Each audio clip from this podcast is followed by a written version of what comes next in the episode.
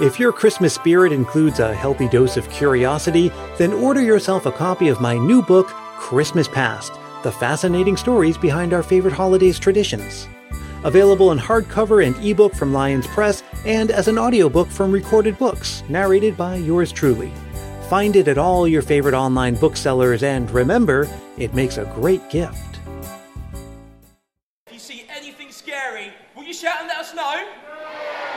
Said, will you shout and let us know? Brilliant! Take it away, Uncle Chris. Come on, Canterbury. You know what to do. Come What you're hearing now is a scene from a theatrical experience that most Americans have never encountered firsthand.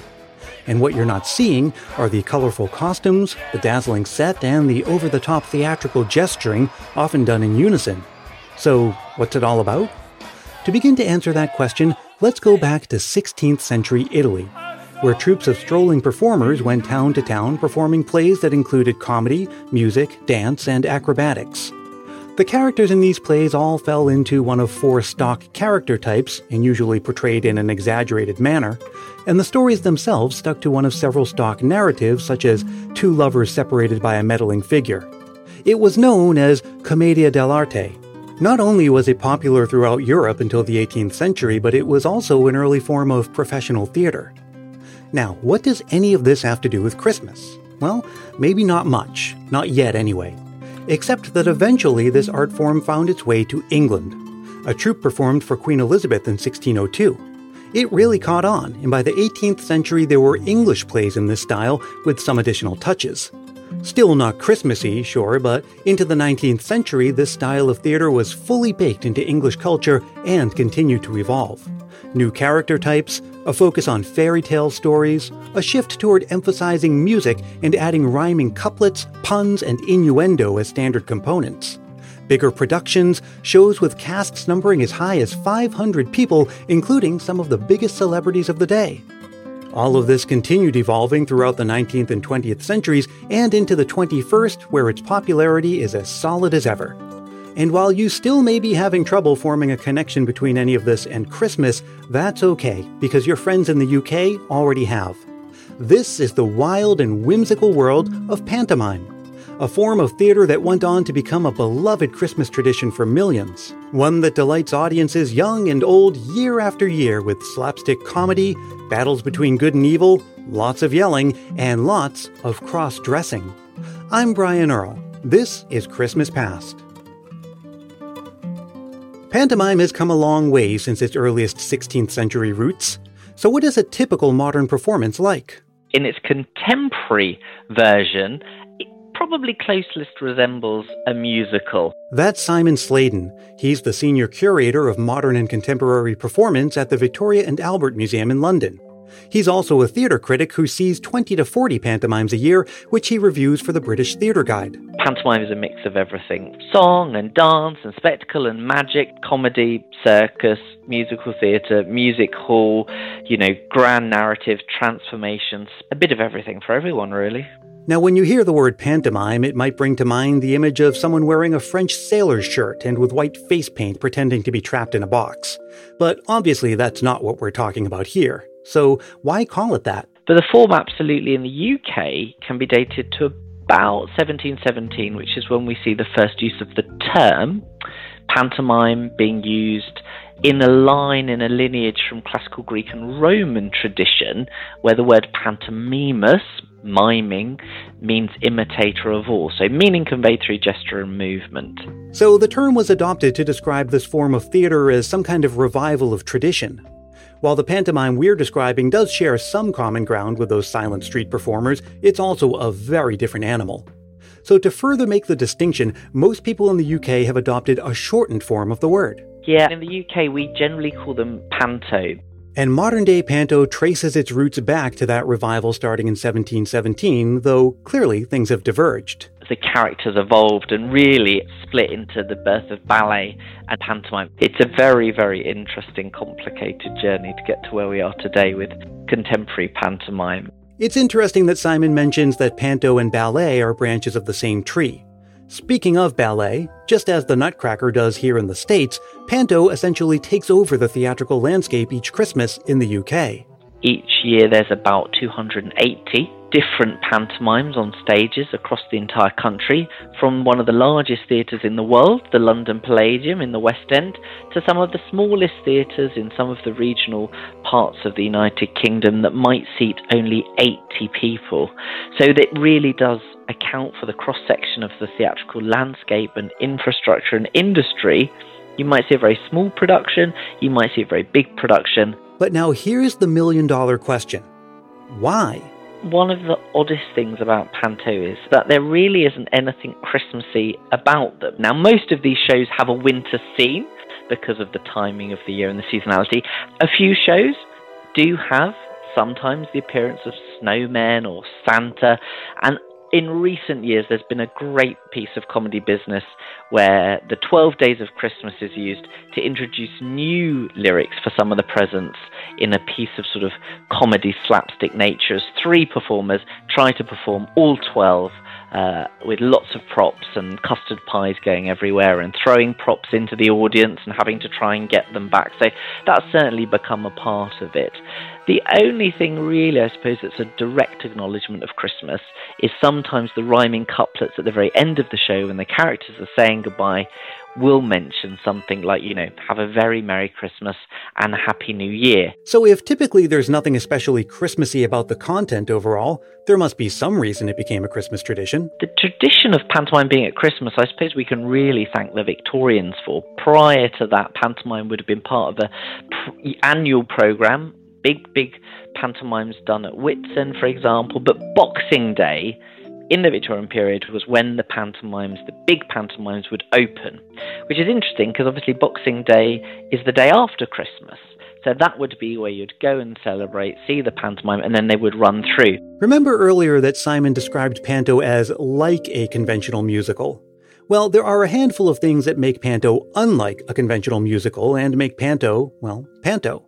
In the first place, they're almost exclusively based on fairy tales, and stick to strict genre conventions involving a battle between good and evil.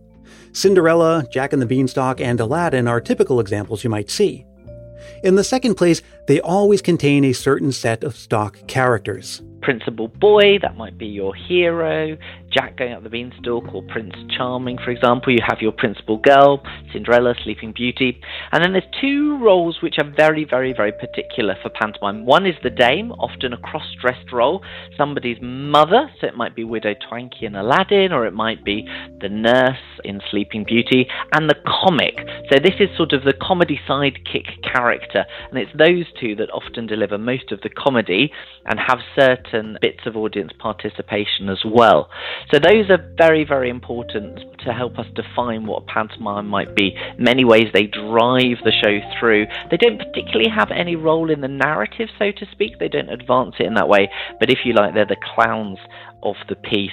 In addition to that, we have the stock characters of the of the fairy or the immortal benevolent agent, and we also have the villain as well. In the third place, even though pantos are based on well-known old stories, the performances are kept fresh with references to current events and pop culture. So it always is responding to the now. It's a living newspaper of the year. It's always responding to its audience and its locale, whether that's the one way system or the regional politics or the weather or something that's happened in the news. It uses contemporary pop numbers quite frequently, so often there'll be the chart hits in there. And finally, and this just may be the big one, there is a very strong element of audience participation and there are some stock call and responses. So often something will happen, and a character might say, "Oh no, it didn't," And then the audience must shout back, oh, yes, it did, or oh, no, he didn't, or oh, no, she didn't, oh, yes, he did. And it's a little bit like an unwritten rule. Everyone seems to know it and, and learns it and does it. The other big piece of audience participation is it's behind you. So they might be looking for the lamp, or there might be some comic business going on, and the audience have to shout out, he's behind you, or it's behind you.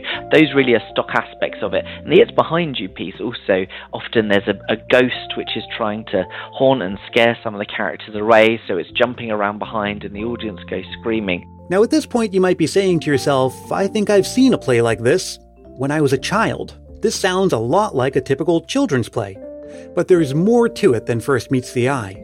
The interesting thing about pantomime is it is one of the only genres where the audience profile is incredibly diverse from maybe three or four year olds all the way to, in many venues across the country in the UK, there are people in their 90s and 100s that go. So three, four, five generations all watching together.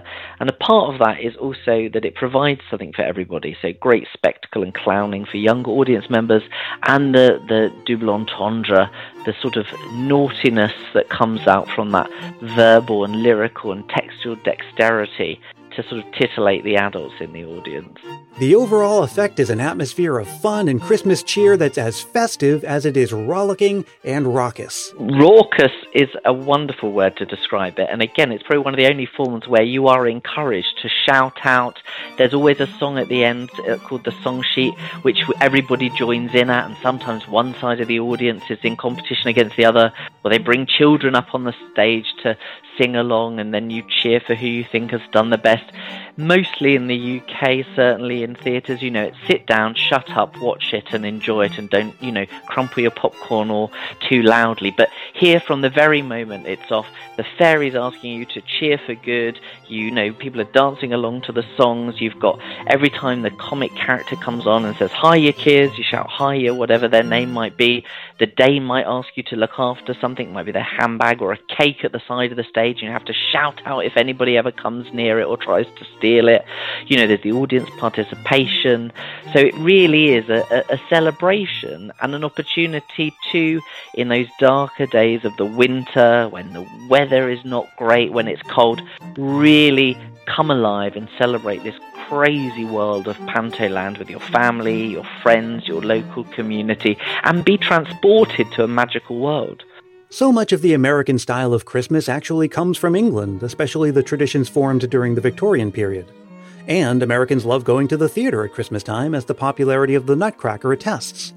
And yet, Panto never really took hold here in America though there are little pockets of panto activity here and there. In Pasadena, for example, Ariana Grande did pantomime there before her career completely exploded into the global megastar she is today. There's a couple of companies in New York, but not to the extent where every theatre in the land is doing it. Well, then, why is that the case? I wonder if part of that is due to the sense of humour, and each country has a very particular sense of humour that comes out very strongly. Now, you need to adapt that for your local surroundings, of course. Or could a bit of superstition and negative publicity have prevented people from experiencing Panto? There's an example of a production going to America uh, and the theatre burning down, a pantomime in the theatre burnt down, and other examples of, of shows not making it across the seas and the ships being sunk and stuff. So I think for a long period it was seen as perhaps the bad luck thing to export.